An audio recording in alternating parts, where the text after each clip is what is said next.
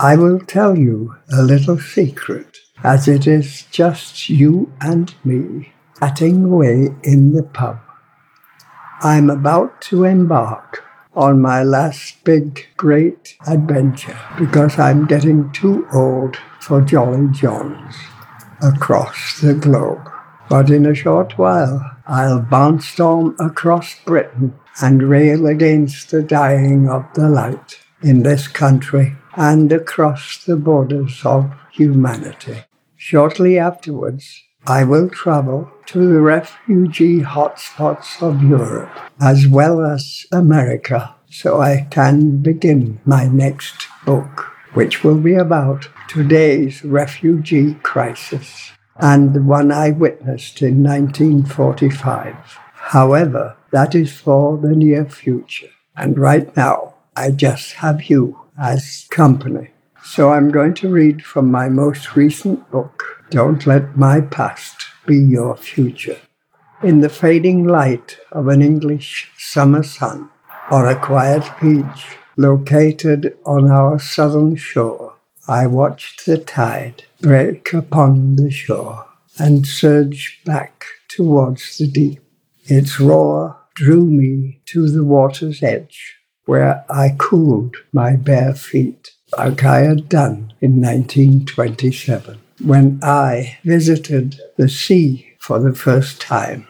Then I was a man of just four on a bank holiday outing to Southport with my parents and older sister Alberta. It was the first and last vacation I would have with my parents, because two years later the crash of nineteen twenty-nine destroyed Britain.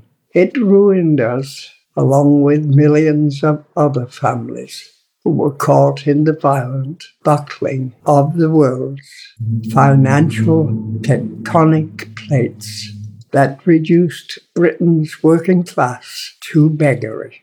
Above me, a lonely gull rode slips of air and mournfully screeched out across the empty ether, as if calling for absent friends, lovers, and mates. I understood the bird's melancholy, because in the wind I heard Death whisper that he was coming for me. My life is at eventide, and the curtain of night is closing in upon my time on this earth. I'm almost one hundred years old. I know death is waiting for me, but there are still some things that I must do before my life journey is complete.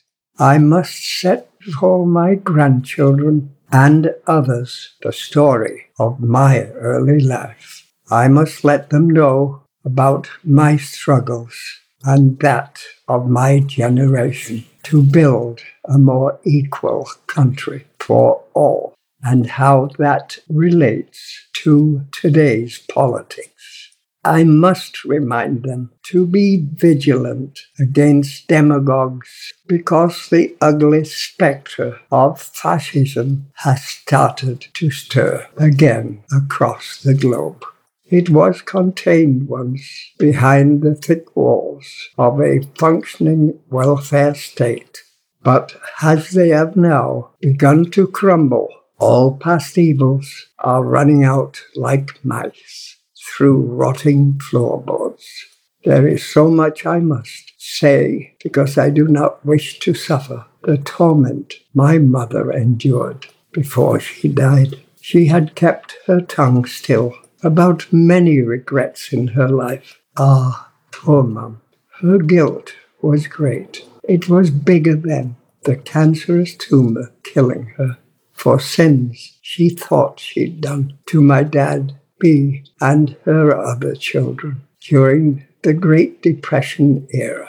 She begged for my forgiveness for the harm she may have caused me during the nineteen thirties. I was trying to keep thee alive and thy sister, but it was so bloody hard. Whether it is summer or winter, my body is always cold now. I can feel in my bones that same chill I felt as a lad when the icy winds came down off the Yorkshire moors in late autumn. During those days when winter was at our windowsill, my mum would lament, "Fetch some coal for me, mum, and I'll light a fire that will warm our blood. I'll tell you tales of your ancestors who lived in Yorkshire for as long as there has been history written about our land. Now, at the age of ninety-four, I know death is coming for me, and there are not many more winters, springs, summers, or autumns left for me to see." Each season that now passes is a reminder that it may be the last time I bask in the glow of sunshine, feel the sting of an autumn rain, or sense the cold when snow falls upon my face. Even when I go to sleep, I feel death is waiting for me. I see his visage in the corner of my dreams. He beguiles me in slumber because I often see the dead faces of my parents, my sisters, brothers, wife, and mine, son beckoning me to follow them. Ah, death didn't have as much patience for those I loved as he has had with me. No, he took my sisters, my wife, and one of my sons too soon. It was as if he was in a rush, needed to satisfy quickly his appetite for their lives. When death comes for me, I will walk with a calm certitude into his jaws. I'll go willingly to the other side, because I've fought death many times. In fact, I've been battling and cheating death since my birth in the slums of Barnsley, where infant mortality was as deadly as it is for kids in many third world countries today. I've been outrunning death from the moment the midwife slapped my bottom with hands calloused from scrubbing stone floors and rolling coarse shag cigarettes between her fingers. Death didn't catch me when I was a child because I was too nimble. However, in the nineteen twenties and the nineteen thirties, he didn't have to run far to steal another child's life, because systemic poverty had left millions of bairns in Britain susceptible to all manner of diseases or illness. Poverty and societal indifference could make one's time on this earth a brief, fleeting appearance, if you were from the working class. But here I will pause, because my book is over seventy thousand words long, and you and I only have this afternoon together in this pub while the storm brews outside. I am Harry Leslie Smith. Ta-ra.